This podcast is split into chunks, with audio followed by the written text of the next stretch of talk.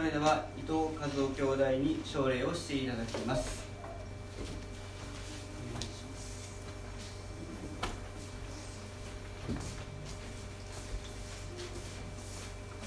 おはようございます。今日はあの上先生がそういうことで、えー、急遽させていただくことになりました。電話が一本入りましてもう日曜か日曜大丈夫かなと思ってたんですが、えー、ダメだということだったので、えー、何かずっとならないかなということだったので、えー、言ってくださいということでしたのでさせていただきたいと思います。一言お祈りをさせていただきたいと思います。天の神様今日あなたの豊かな導きのうちにまたこの一月の時あなたがこの最後の真実をあなたが導いてくださいまして本当にあなたのよみがえりのイエス様が共にいてくださり私たち一人一人に精霊を持って導いていてくださっていることを感謝いたします。またどうぞこの最後の手術が本当に死をあなたを崇めあなたを本当に心から賛美する時として用いてくださるようにお願いいたします。上先生は本当に、えー、このご一家がインフルエンザになっておられます。どうぞ主よあなたが知ってる人を癒し、えー、ゆいちゃんもそれから上先生もまたのぞみちゃんもなったということでありますがどうぞご一家をあなたが癒して支え導いてくださるようにお願いをいたします。またどうかこの教会のご家庭のうちにありましてもまた園のそれぞれの子どもたちのうちにありましてもインフルエンザがまあ流行っておりますがどうぞお一人お一人のうちに癒し支えてくださるように病んでいる兄弟姉妹のうちにありましてもどうぞあなたが支えてくださるようにお願いいたします。しばらくの時のものがご用意させていただきますがやはり神様が助け支えてくださるようにお願いいたします。イエス様の皆によってお祈りをいたします。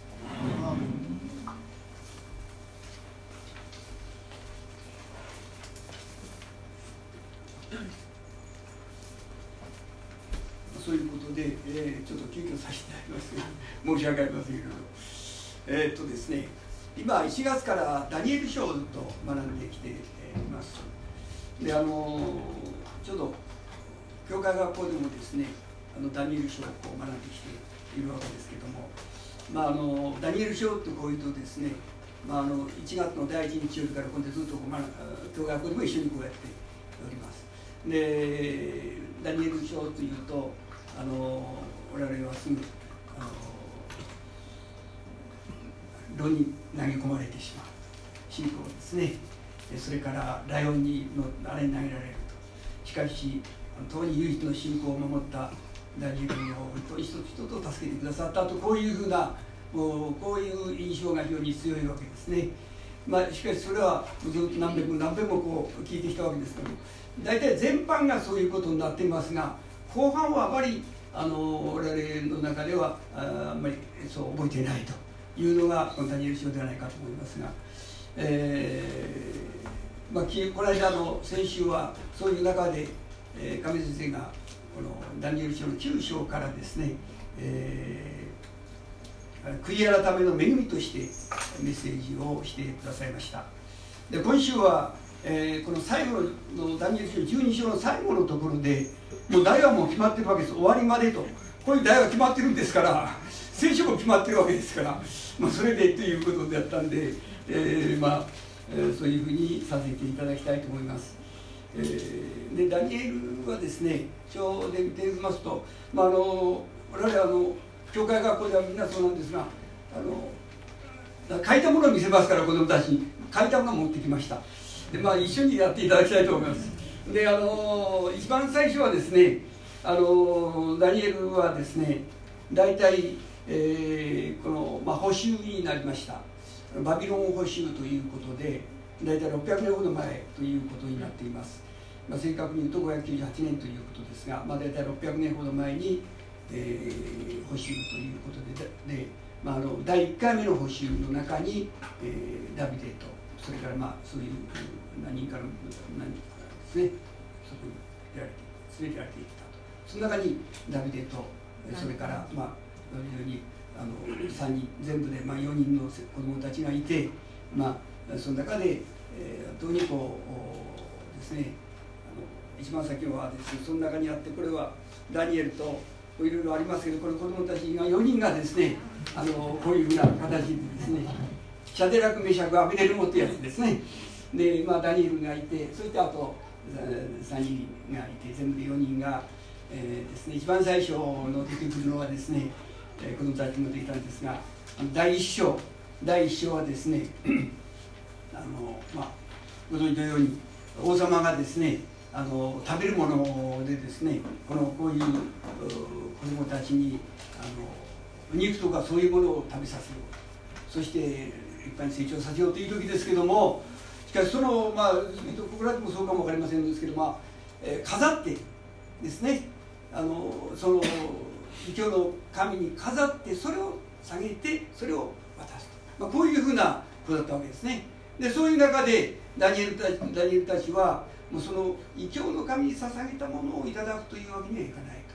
これはやはり本当の神様ですね。死の神様にこう欺くことになるということでですね。まああの家来たちそういったものにお願いしてあのなんとか食べないでほしいと。こういうふうなことだったわけですね。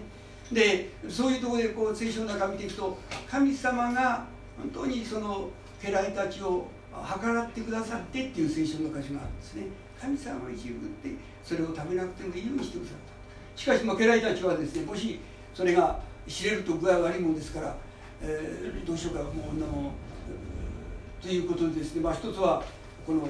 肉とこういうものがあったんですが私たちは野菜と水だけにしてほしいとこういうことだったんですね。でこれだけ食べていたんではあのきっと見つかってしまうと言ったんですけども、まあ、試しにいっぺんやってっていうことで試しにやった時に本当にこうそれで、えー、見ても他のそういう肉とかそういうのを食べたあ青年たちよりも本当にこう賢くそして生き生きとしてた。まあ、こういうふうなことになって王様も非常にこのこと知らずに喜んででこの子供たちを家来にすると、まあ、こういうふうに言って、えー、ですねあのやったというのがこの第一章のところが出てくるわけですね。これはあの1月の第1回目の教会学校でもやったやつです。これから第2回目はですねまあちょっと今日大体3回やったんですけど第2回これはあの大橋兄弟がこれをこう書いてくださったんですね。みんなこう順番になってますのでそれあのもらってもらったんですがそれから第2回目はあのこれですね。え、ー、と今度はあの3人の、えー、子供たちがですね今度は、えー、木の像を拝めとこういうふうに自分の王様の像を作ってこれを拝めるとこういった時ですね私はもうそういう像を拝むことはできないとこういうふうに空気したと。もし拝まれならばあのですね牢に投げ込むと、まあ、こういうふうな言ったけどもここでですね私はたとえどういうことだっても拝まない。ですね神様は必ず助けてくださいしかしたとえそうでなくても私は拝みませんと。こういう言葉でしたね。私たちは本当になんかおられちょうどそこで言った通りなんかこう神様助けてくださるだろうという人となんかご利益的なですねえー、けどもたとえそれがそうでなくても私は拝まないと。非常にこう死にこもるようなあれですね言葉ですね。我々は本当にすぐにこう何かしてくださるからというふうにこう考えがちですけどもしかし神様は我々に自分の意思に反したことでですね自分の思わあのそういう願いが願いにかなわないことでも私はそれを神様に委ねていきますとたとえそうでなくても私はそこを守っていきますという言葉でしたですね。でそういう中であの入れられたんですがあどこあこれこれ。ですね。これは三崎兄弟が書いてくださったんですね。あの火の中に入れられたと。でその時に3人入れられたんですね。あの3人の友達が入れたけどももう一人はこの神様だったと。4人に移っててそれは一人神様だったと。まあ、こういうふうなですね、えー、ことが聖書に出てきますですね。本当にそこで神様を守ってくださって、えー、で逆にこう入れた家来たちが燃えて死んだっていうのはそういうふうなことが出てきますそれほどだったということで思われたで第3番目であったのが、えー、ですねこの間の時の日曜日はですね。これはあのまた今度はここまではあのバビロンの星雲でした。であのダビデはあのちょうどですね、あの今言いましたように16歳から行ってそしてこの補修にありまして、えー、90歳まで生きた預言者90いくつまで生きた預言者でしたね。ずっと長い間ってその時にバビロンからペルシャにこう変わっていってその中でも4人の王様に仕えてきたというふうにですね。で最後は、まあ、総理大臣になっていくというような形のチームになっていくというようなバビロン保守その今度はペルシャに変わって王様に変わってだったけどもこれでも高い地位の総理大臣をこのペルシャの王様はバビロンにあのダビにダビデに持っていこうと思ってあるけどその後の家来たちが嫉妬してですねなんとかをやっつけなければならないと、まあ、こういうことであのその人と考えたのがあのこの30日間はですねこの王様以外にはもう誰も拝まないと拝まないと絶対拝んではならないというような目を出したんですね。しかしダビデはですねあのダニエルはこのそうしたらあの獅子の穴に投げるってこう言ったんですけどもダニエルはですねこういうふうに、えー、イスラエルに向かって、えー、毎日1日3度お祈りしていった、まあ、こういうふうなことでしたですね、えー、そしてそれでとうとう捕まえられたでそして、えー、このライオンの穴に投げ入れられたんだけどもしかし神様は守ってくださってそこから助け出してくださった。もうこうここら辺は大体子供たちいつもからも話してますから、えー、皆さんもご存知だと思うんですがそういうふうにですね本当いろんな状況の中にあっても神様はその都度その都度守ってくださったっていう話を我々みんなで共有して子供たちと一緒に共有してきたと思うんですね。子供にでもそういう話を、まあ、やってきたわけですけども本当にそういうこれが大体このダニエル書の6章までがそのそこに書かれているところが今のその、えー、ところということになってると思うんですね。でまあ、そういうふうにしてダニエルはまあ90歳以上バブルが滅んでそれでペルシャ王になっても活躍してこの4人の仕えていったとこういうわけでございます。まあ、そういうところから今度は第7章からはですね、えー、この一つのダニエルのこの、えー、幻といういろんな幻をこう見られるということでした。で7章8章そしてから始まりましてで9章でもそういう幻だったんですがここのところで亀先生がこの9章をですね、えー、メッセージしてくださってここで、えー、悔い改めの恵みというメッセージをこの間の先週はしてくださったと思うんですね。いかに悔い改めることがていくことが神様の恵みになるかという本当に素晴らしいメッセージをしてくださったんですね、まあ、そういうふうな、えー、ことになってで9章があとそれからあとですねずっと今度10章になりますとここに書いてありますが10章のこの頭のところには終わりの時についての幻とこう書いてあります。10章からですね101112は終わりの時の幻というものがまたダニエルに与えられる。だからこのずっとの間にですね、えー、一つ一つこう幻もいろんな幻がその時その時に与えられていたそれでこの今12章はまあ最後ということになりますが終わりの時の幻についてまあ、こういうようなのがこの10章からのところでございます。で10章ではですねあのダニエルが一人の人が現れてきてそしてあの11節この実章の11節12節にこう見ていきますので愛されているダニエルよ私はお前のところに使わされてきたのだ。こういうふうに一人の人がいる。でこれはですねあのその一人の人というのはあの、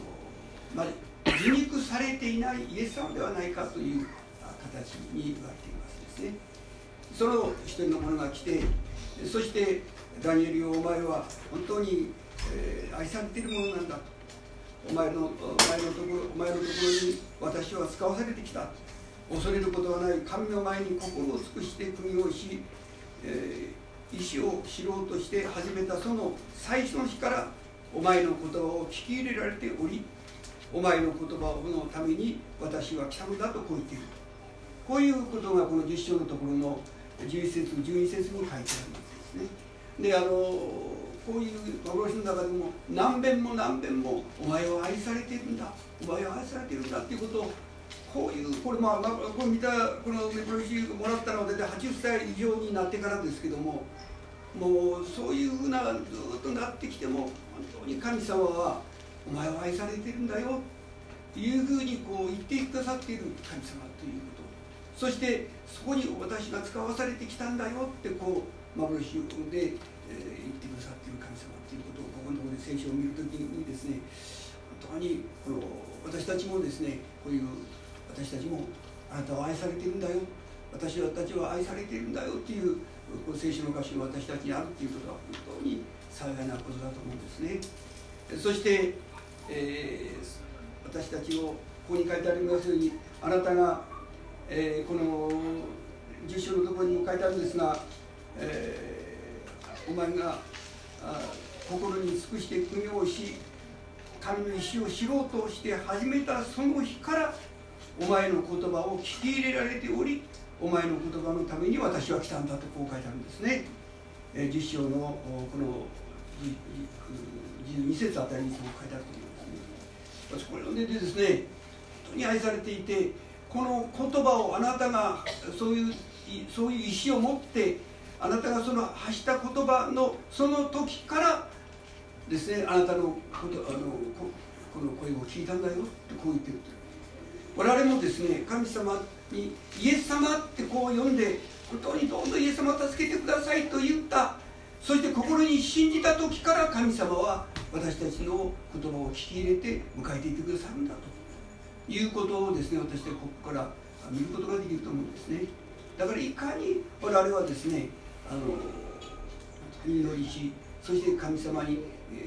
ー、こう願っていくかことも大事かということをですねここで知らされるなということを感じさせられました。我々本当に、えーまあ、子供たち、まあ、園児の子供たちもいつもイエス様ってこう祈りしてますけども本当にそれがですね本当に自分たちの言葉これは神様が聞いてくださるんだということをですねしっかりと、えー、子供たちの中に、えー、浸透りされていく時に神様はそれを本当に聞いていてくださるんだなんと祝福の言葉かということを思わされるわけですね。本当に幸いで、えー、そういうその時から、えー、あなたのことを聞いてそのために来たんだ。こういうふうなところがこの実証のところです。そして、えー、そしてダあのこのダニエルはでは、えーこのところであのまたあの14節のと10章の14節でお前のために将来起こるであろうことを知らせるために来たんだとこう言ってるわけですね。これから起ころうとすることをお前に知らせようとするために私は来たんだ。こういうふうに、えー、神の使いが、まあ、こういうイエス様が人される前のイエス様神様がそこに来て要するに予言してくださったということですね。でそこでもうダニエルはもう気を失わんばかりにですねもう倒れてしまったというふうに書いてあるわけですけどもそしてその時にあのまたその起こされてそして、えー、主をお話しくださいと言って、えー、このろうとすることを聞いていった。そうした時に今から語ろうとするのはそれがこのダニエル書のこの11章がそのことが出ている11章のところにその語ろうとすることが出てるわけですね。これは11章はこれから起ころうとするペルシャ王国がですね滅亡しギリシャ王国これから南のエジプト王国これから北シリア王国がそれぞれ争う最後にはですねもうそれ以上のものがっていうのがローマということになると思うんですがそういうものがこう来て次から次と栄光せすぎですねもう栄えまた衰えていくというそういうことをですね予言されるわけですね。でこの、まあ、そういう予言に対してダニエルはそれを本当に自分でこう実際に見ることもできた現実的にこの何十年の間にいた間に見ることもできたしまだ将来の今後も起こりうるだろうということをになってまだ見ることもできなかったこともありましたけどもしかしそういうふうに聖書を読んでいく時にその将来には必ずそのことが起きていくということの一つの保証として私たちに示されているのではないかと思いますね。そしてその中で、えー、この信仰者はこの11章の中で信仰者はどうあるべきかということをここのとこで教えていると。それが、えー、この11章のところのこの34節32節あたりにからこう出てくるわけですね。32から、えー、ずっと378まであたりまで出てくるわけですね。でどういう状況の中にあってもあなたは確固として神を知る者は確固としてそこで立ちなさいと。ですね。信仰を全うしていきなさいということをこう言ってるわけですね。神のため自分の神を知るためは確固として行動しなさいと。でそういうふうに32節で走ってるわけですね。本当に次から次となってあ戦争が起こりそしてこんなに非常になっていくけどもその中で確固として行動しなさい信仰を持っていきなさいというふうに言っていて。でそれらのために本当にいろんな苦しみを受けるだろう。しかしそれらは終わりの時にそれは終わりの時に練り清められ純白にされるためなんだと35節には書いてありますね。それは本当に終わりの時に清められそして純白にされそして本当にこのそういう練り清められるためにそういうな問題なものっていうのが起きていくんですよ。だからそれを本当に耐え忍んでいきなさいと。こういうふうにですね、えー、予言神の声が聞こえる。こういうふうなところになってそして最後にこの12章に行くわけですね。そしてそういう中において12章はこの今読んでいただいた12章のところでその時大祭司の長ミカエル一節から見ますと私彼はお前の民の子らを守護すると。その時まで苦難が続くと。国が治まって以来勝ってなかったほどの苦難が。しかしその時には救われるであろう。お前の民あの書に記されている人々はと。本当にこのその書に記されているというのは神様の書に記されている。私たちは本当に神様を信仰して本当に言った時には命の書に記されると書いてありますね。だから私たちは本当にその命の書に記されているからいろんな苦難があるけどもその時には救いがあるんだよってここに記されていますね。そして、えー、それから2節でこの旧約聖書の中ですねあの復活について書いてあるのはこの2節ぐらいだろうとこう言われていますけどもこの2節の時に多くのものが血の塵の中から眠りから目覚めると。先に召されたものも本当にそこで目覚めると。ですね。映画されると。こういうことですね。そしてあるものは永遠の命に入る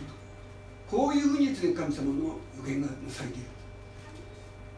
本当にこう幸いの時であるんですがそしてあるものはしかしあるものは永久に続く恥と増幅の的となる。目覚めた人々は大空の光の上に輝き多くの者のの救いとなった人々は常しえに星と輝くとこう書いてありますからなんと幸いなことかと思うんですね。我々そのためには命の書に記されているということ本当にそれは本当にこう神様は私たちが本当にそれを受け入れる時にイエス様を本当にしっかり呼びの時に神様は命の書に記してください。そしてそれをずっと聞いていてくださっているんだということをですね私たち本当にそこから見ることができるのではないかと思いますね。このようにして一章この22章の1節から大体4節まではこういうふうにこのこの終わりの時の到来についての書いてある。そしてあと5節から13節までがですね今度はその期間についてこう書かれ本当にその期間はどういう期間だろうかということなんですがしかしこのダニエルはですねそこでえそれはいつ起こりましょうかと。どういう前兆がありましょうかってこういった時ですねあのその使いはですねそれは驚くべきことはいつまで続くのでしょうか。そしてそれはいつでしょうかって言った時にですね、えー、このところに、えー、それは封印されているとこうかだからこういうふうに語りますね。多くのものは清められ、えっと、その前にですね9節ですね。彼らは彼は答えた。ダニエルよもう行きなさい。終わりの時までそれらのことは秘められて封じられているとこう書いてありますですね。もうちゃんともう封じられてしまってるんだと。だからもうそういうことをあもう思わないで。本当にその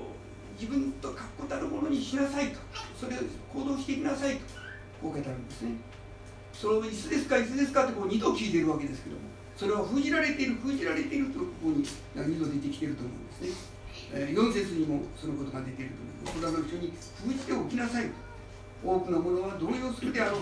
そして死を増すと。こう書いてありますあのー、なんかですねこの新興宗教っていうのはこう決めてですねこう何年以上起きるかとかっていうのがありますけれどもイエス様はこんなことであの神様はこんなこと言ってられないと。封じておきなさいと。いつかそれはあなたの知る限りで要するに我々ここのところでですね私たちにこれは一つの再臨だと思いますけれどもそういうことはいつ起こるかわからないんだと。っていうのは本当にだからこそ私たちは本当にそれを真剣に待ち望んでそしていつ来てもいい準備をしなさい。いつ来てもそれが本当に私たちが神様に交わることができるような準備をして危機感を常に持っていなさいということの一つの話ではないかとこう言われているんですね。いつ来てくださってもいい、まあ、こういうことでこれと同じようなことがあのあのご存知のようにあの使徒原稿録の第1章がそういうことが書かれていますですね。使徒原稿録の1章のところにですねあの復活されたイエス様がこの弟子たちがですねこの復活されたイエス様に対して弟子たちがイスラエルのために国を復興されるのはこの時なんですか？と問った時にユーシュエスは時期や場所は父ご自分の敬意によって定められているのである。あなた方の死ぬ神ではないただ精霊があなた方に下る時あなた方は力を受けてエルサレムサマリアと全土さらに地の果てまで私の証人になってあるとこう言ってますね。だからそういうものは主神ではないと神が権威を持ってするんだ。だからあなた方は本当にこの精霊があなた方に下る時に本当にそうして力を受けるえー、そのあのキリストの神の証人となっていくんだよ。まあ、こういうふうに書いて同じような言葉がこう似てる来てるかと思うんですね。私たちも本当にそういう意味で私たちはこのいろんな問題いろんな問題が出てきた時には本当に神様に対して本当に追い求めていく。精霊を求めていく。そうした時にこれは今はご存知でも精霊時代ですね、まあ、要するに神を求める時代あのペンテコステ以来からの時代ですから本当にその精霊を求めていく時に神様は本当にそれでなしてくださるんだよということを言っておられるんじゃないかと思いますね。でまああのここでちょっと加えてこの榎本康郎先生っていう先生がですねこの「一日一生」というところの旧約聖書のところに書いてあるんですがまあ、今これを話してもそうなんですけどもキリストさんの中に再臨信仰再臨の待望を待ち望むということを強く求める人がある。しかし今日にはあのなんでなんでこういうことを求めるかとこういう悪い時代なのであのそういう神様が来てくださるということが本当に大事なんだということ。でこれを強く求めるものがあるしかしイエス様は、えー、我々はそういうことを言ってられないと。いつ来てくださるかわからないんだからだから本当に今の時というものを大事にするんだよということをあの求めていくことが大事なんだよそれだからイエス様は主のいる中に御国が来ますようにと。いう祈りをする神様の国が来ますようにと。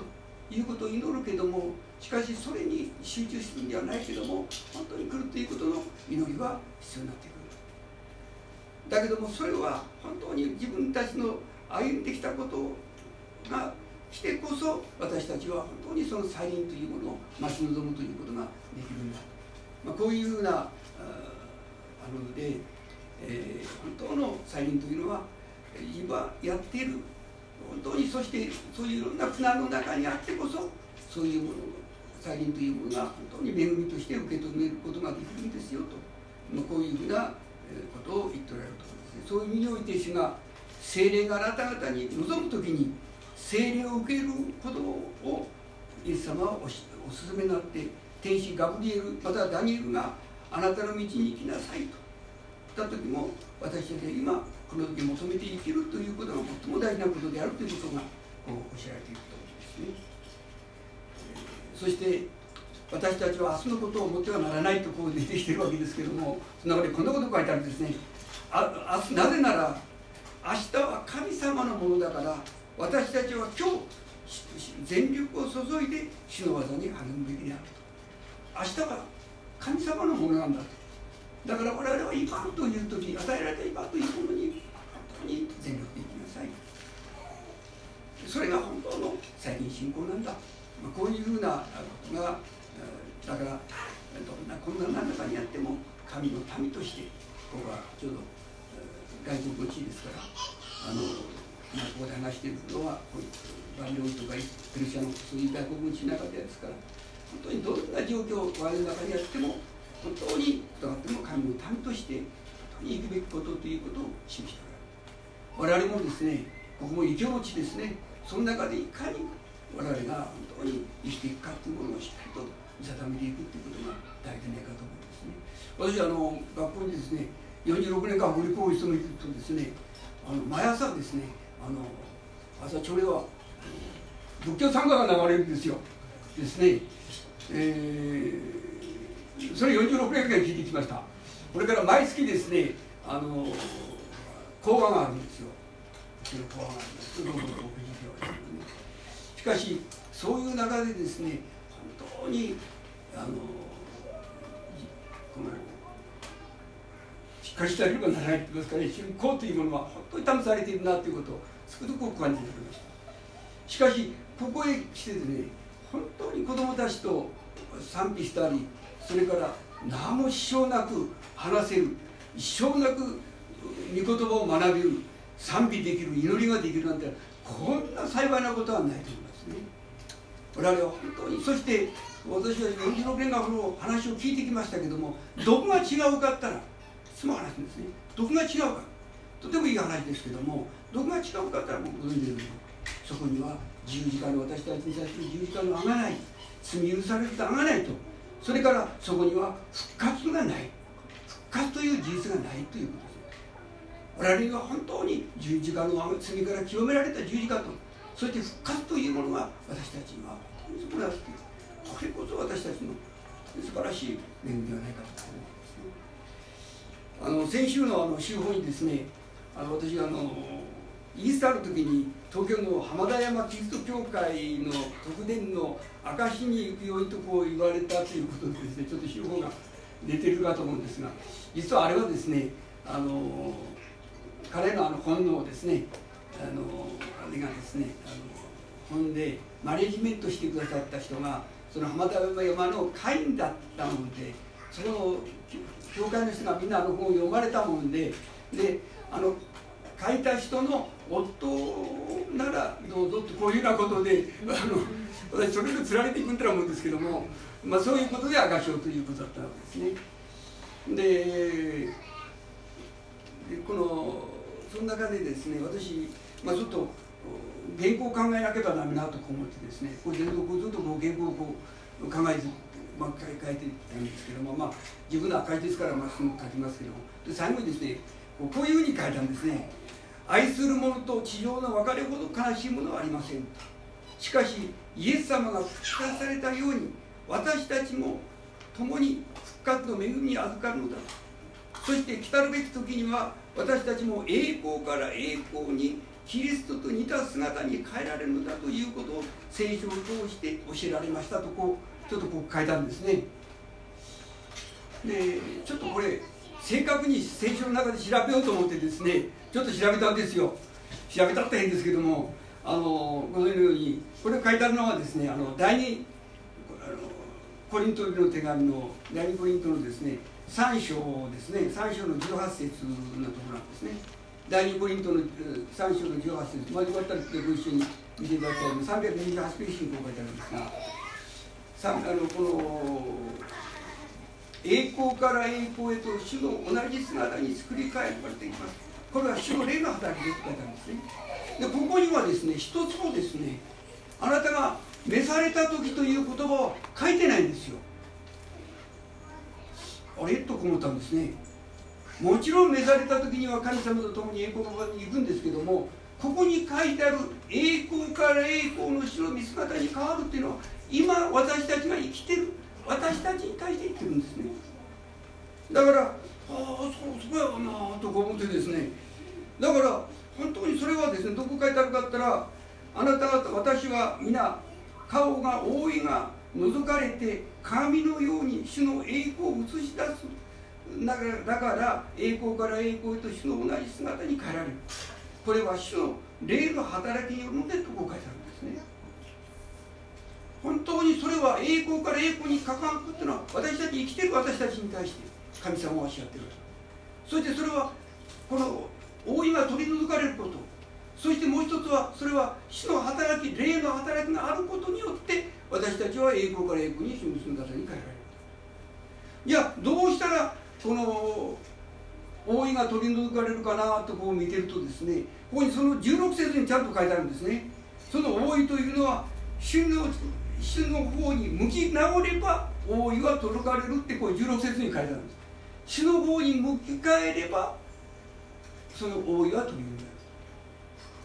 じゃあ主の覆いは取り除くこの覆いを取り除かれる。主の方に向くとはどういうことかってこういった時にちょっとそこの解説見てみたらですねそれは本当に日々の悔い改め。この間のあの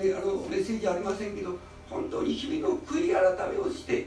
本当に神様に日々の悔い改めをすることによって私たちのそのこうですね死に向かうということになっていくんだと、えー、いうことがこう解説に引きされていました。ああ日々の悔い改め。自分でですね本当に神様に対して本当にそれが自分でこれが良かったかどうか。そして本当に悪かったこと。本当にそれを悔いて悔い改めてそして本当に日々こう変えられていくと。そうしていく時に私たちはその中から栄光の栄光に神それは霊が神様が書いてくださるんだと。そうするとやっぱりですね我々こう看護それを読んでみた時にああそうか。あの死んだらもう死んだでまあいいわとこう思ってるんじゃなくて今栄光から栄光に変えられるように本当に悔い改めをし日々悔い改めをなしてそして本当に神様にしっかりと目を向けるように目をそこちこの向ける180度回転して本当にそこに向けるようにしていく時に神様がそうしてくださるんだ。それは今のあなたなんですよ。こういうことをこの聖書の中で考えているということを教えられました。なんか死んだ時に栄光になるからもうその時待ってて、また会うことができるからまたその時になんてこう考えてるんじゃもちろんそうですけどもしかし今の現在の私たちにそういうふうに神様は導いていてくださるんだということをですね教えられたということを考えます。でですね、えー、私たちはそういう問題で日々の作り変えられていく悔い改めによって本当に作り変えられていく今日一日のが問題とか罪とか職場とか人々の目に目に見るに目を向けるではなくして何よりもまず主に向かいましょう。悔い改めを持って主に向かいましょう。すると主の霊が私たちをますます主の見姿へと変えてくださるのです。ハレルヤとこう解説に書いてあるんですねああそうか。ついついこの目にこのものが見えてしまったりこういうようなものがこう目に見えてしまってついついそれに目に取られるけどそういうところから神様に目を向けていく時にそして本当にそれがいいかどうかを悔い改めていく時に神様がそういうふうに導いてくださるんだそしてそれが死の姿に変えてくださるんだということを私たちはこういうことができる